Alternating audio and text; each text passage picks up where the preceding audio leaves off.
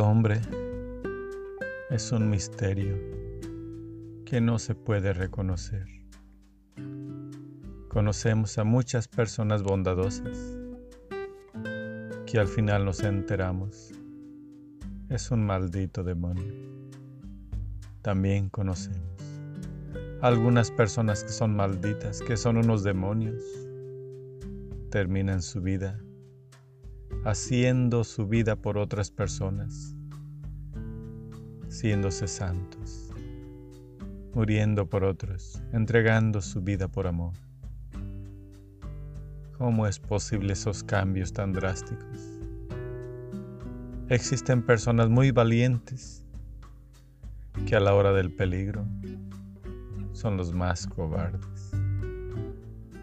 Hay personas que son muy cobardes para todo, pero la hora que se les necesita, son las personas más bravas que pueden existir. Son los héroes de hoy.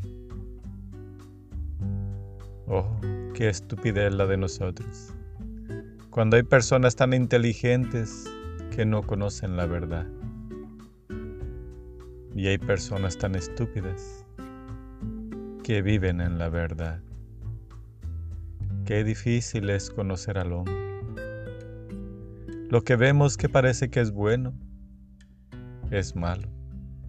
Lo que vemos que parece que es malo, es bueno.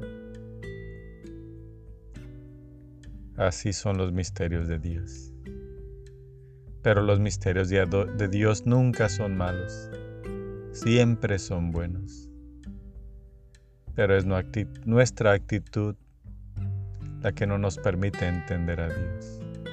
Son estos cambios de personalidad de nosotros los que no nos permiten conocer a Dios.